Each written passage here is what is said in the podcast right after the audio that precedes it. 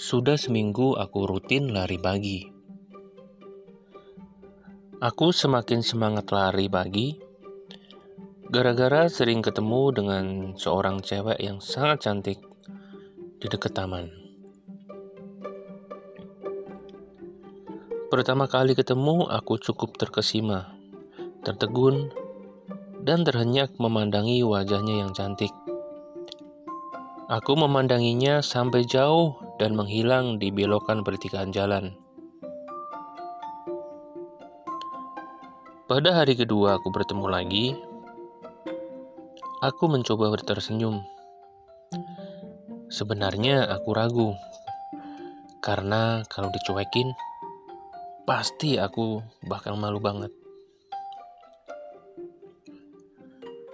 Tetapi tidak kusangka, dia membalas senyumanku. Pada hari ketiga, seperti biasa aku lari pagi dan berpapasan lagi dengannya. Kali ini aku coba menyapa. Wajarlah, kan kita sering papasan seharusnya nyapa boleh biar nggak terlihat angkuh.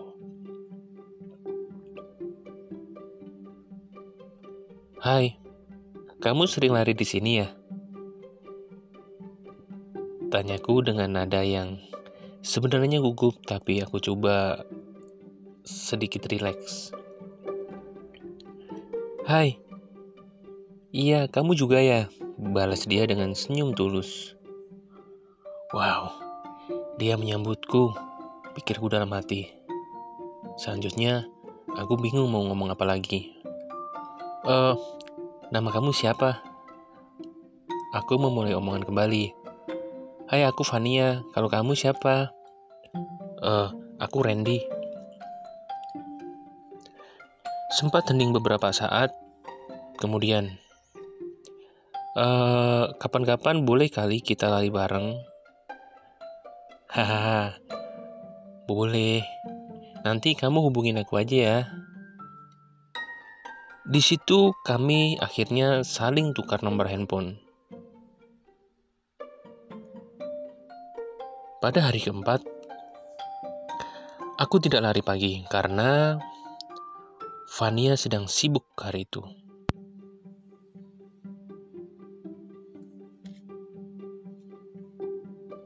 Akhirnya kita janjian pada hari keenam untuk lari bareng.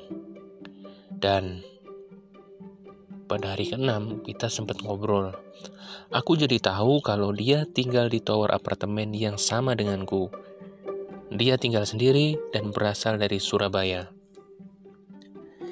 Dia memiliki sifat periang dan terlihat sangat tulus ketika diajak berbicara walaupun kita baru kenal.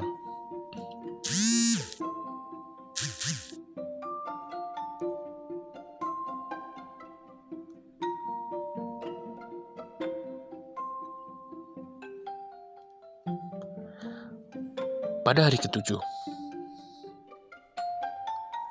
Tadi pagi, aku juga tidak lari lagi dengan Fania karena dia sedang ada acara. Dan aku jadi sering kepikir, kepikiran dia. Aku pengen ketemu. Wajahnya selalu membayangi pikiranku. Uh, apa aku datang ke apartemen dia ya? Pikirku mulai berimajinasi yang tidak-tidak. Hmm, kalau ke sana boleh nggak ya? Aku berbicara sendiri sambil rebahan di tempat tidur. Kalau tiba-tiba aku ngelakuin hal-hal yang aneh-aneh, kira-kira dia marah nggak ya? Makin liar pikiranku ah nanti bisa kena pasal pelecehan seksual. Bisa viral kalau dia curhat di Instagram. Bakal ribet nih. Ah sudahlah. Kenalan yang wajar aja. Aku mulai mendinginkan otakku yang mulai ngeres ini. Ah. Ya udah deh aku ya dia aja kamu lagi ngapain? Beberapa saat kemudian dia balas, lagi tiduran di kamar. Aku balas lagi, e, lagi sama siapa kamu? Dia balas lagi, sendirilah, sama siapa lagi? Emang kamu mau nemenin? Jantungku terasa berhenti.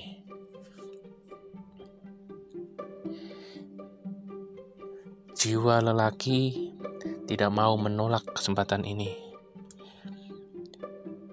Singkat cerita, hal yang aku pikir pikirkan bakal terjadi. Sebenarnya aku sangat kaget karena justru dia yang nawarin aku untuk main ke apartemennya. Entah itu serius atau bercanda, tapi aku nanggepinya serius. Akhirnya malam itu aku datang ke apartemen Vania. Klek. Bunyi pintu aku tutup dan aku sedang berada di apartemen dia. Aku terhenyak berdiri beberapa saat sambil memandangi Vania yang menuju sofa setelah membukakan pintu untuk aku.